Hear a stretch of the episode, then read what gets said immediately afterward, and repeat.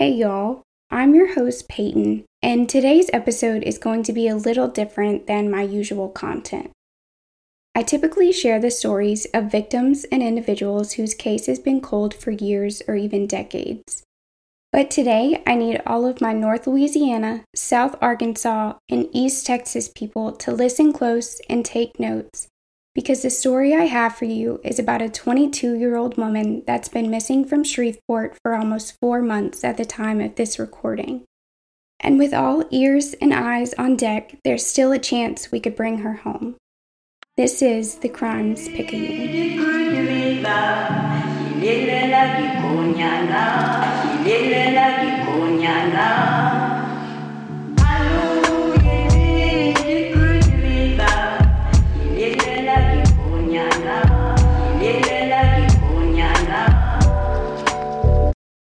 Around 8 o'clock the morning of May 4th, 2022, Kirsten Hale woke up to find that she had missed a call from her sister, Savannah.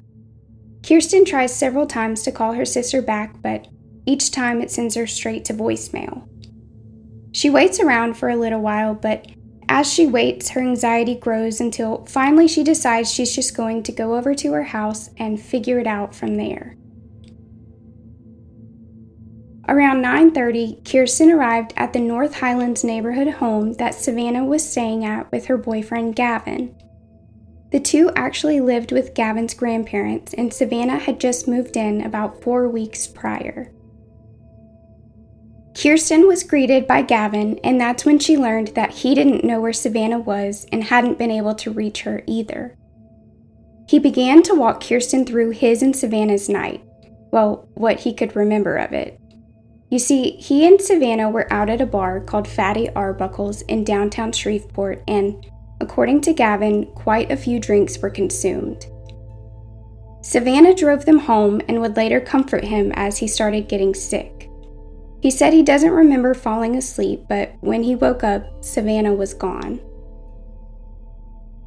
With all of this information, plus the fact that Savannah still hadn't returned her sister's call, Kirsten knew that something was wrong. She contacted law enforcement, and by 1:30 that afternoon, a missing persons report was filed and the search for Savannah began. With an email address and password in hand, Kirsten gained access to her sister's Google account. Under the Data and Privacy section, she was able to view a map of Savannah's movements the night of the 3rd into the morning of the 4th. According to the timeline provided by her location history, Savannah and Gavin left their home at 12:13 a.m. to head to the bar. They arrived at 12:25 and stayed until 4:14. Some of you might be shocked, but remember this is Louisiana and many of our bars in downtown Shreveport stay open till 6 a.m., even on a Wednesday. Anyway, the two lived about 5.5 miles from the bar, taking them right at 10 minutes to get home.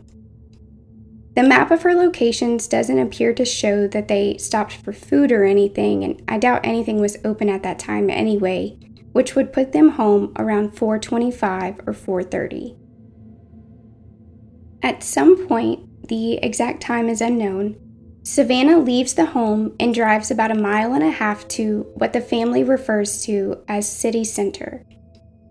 This intersection at North Market Street and Cooper Road has several gas stations, a Walgreens, a Southern Maid donut shop, and a shopping center. This shopping center isn't anything extravagant. It has a Brookshire's, Subway, some clothing stores, a nail salon, and a few other things. But because the location tracking isn't 100% accurate and pretty hard to read, it's hard to determine where she stopped. But what you can see pretty clearly is that Savannah turned around and headed back towards her home. Then once she got there, she drove back towards City Center. The lines on the map aren't well defined, and when Savannah travels through somewhere she already went, the line blends together, losing its outline, but I'll come back to that in just a second. We know that Savannah stopped at the Chevron located at that intersection I mentioned earlier because her sister found a charge for $21.94. After reading some comments on Facebook, they're pretty confident she purchased a vape, which I believe is important.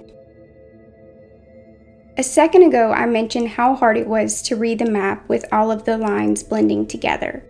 Well, I brought the map up in Canva, super professional, I know, and I drew a line in a different color anytime it appeared that she changed directions.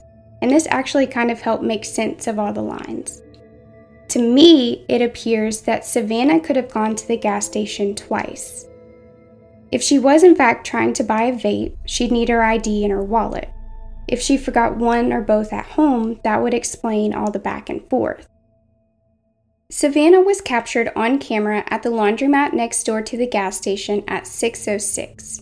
That was the time she had that $21 charge. I asked her sister Kirsten if they had checked to see if she appeared before that, and she said no, but that it wouldn't have been out of character for her sister to forget something at home. It's also possible that Savannah realized she didn't have what she needed and turned around outside of the camera's view. On that camera footage at 6:06, Savannah can be seen turning left out of the parking lot, which would have been in the direction of her home. And if the Google location tracking is correct, Savannah did go back home, or at least very close to it, before turning around again. Around this time is when Savannah tried to call her sister, and at 6:08, when she couldn't reach her, she left a voicemail, which I'm going to insert here. I wasn't planning on letting it go to voicemail, but you know, whenever you get a chance, you can, you know, call me up or whatever. Love you, okay, bye. To me, though I've never met Savannah, she sounds like she's completely fine and that she was calling her sister just to talk. When I asked Kirsten if anything stood out to her about the voicemail, she also said no, but the fact that Savannah had left her a voicemail to begin with was super odd and completely out of character. Sometime shortly after leaving that voicemail, Google stops tracking her location, and it stopped near that Brookshire's on North Market I mentioned earlier. The family hasn't been able to confirm why the tracking stopped, whether she turned her phone off or it died or what, but the next time Savannah's location can be confirmed is when she enters the Louisiana Tower parking garage in downtown Shreveport around 6:30. This parking garage is less than a quarter of a mile from the bar she and her boyfriend were at earlier that night/morning. For about half an hour, Savannah's car doesn't move. Kirsten said that this was typical behavior for her sister. If she was upset or needed some time to herself, she'd often find a secluded spot and just sit.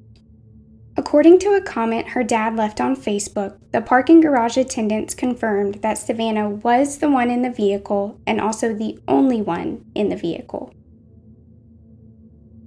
She was seen for the last time leaving the garage at 7:03. The problem is we have no idea which way she turned. The parking garage sits on the corner of Market Street and Travis Street. The exit that Savannah took out of the garage forks, and because of the one-way streets, she only would have had two options, either a right turn onto Market Street or a left turn onto Travis Street. The still shot of her car leaving the garage has her sitting directly in the center of the fork, and because the picture is so grainy, there's no way to see if her front wheels gave any indication as to which way she planned to turn.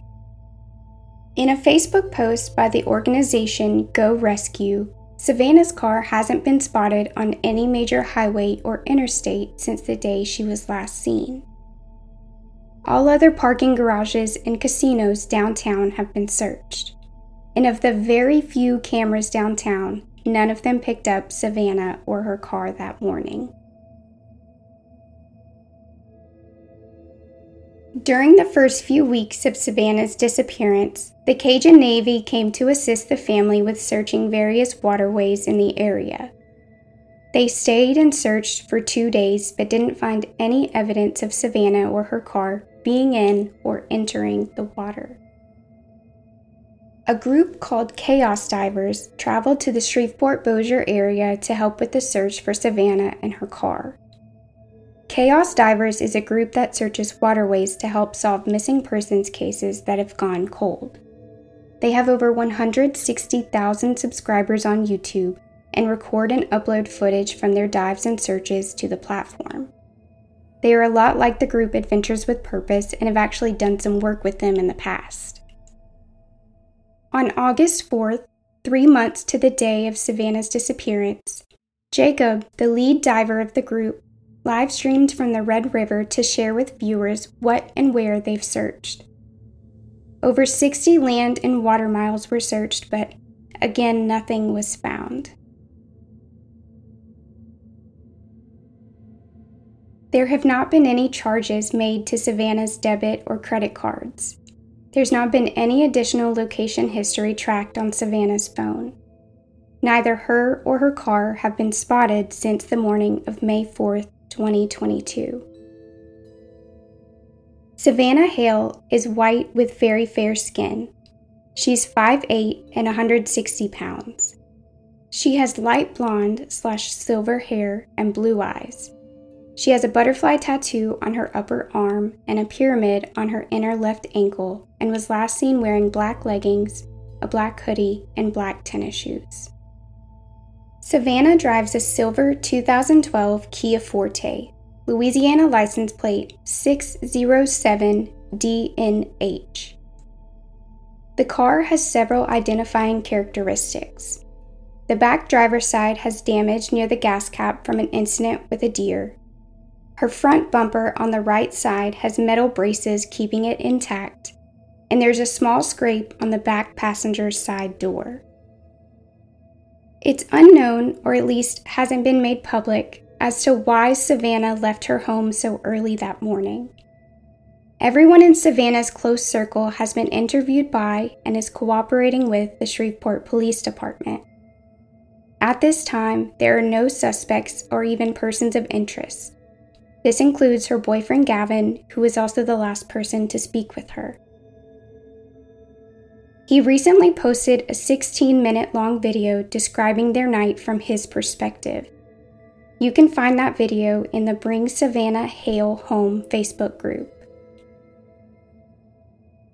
If you have any information regarding the disappearance of Savannah Hale, please contact the Shreveport Police Department at 318-673-7300.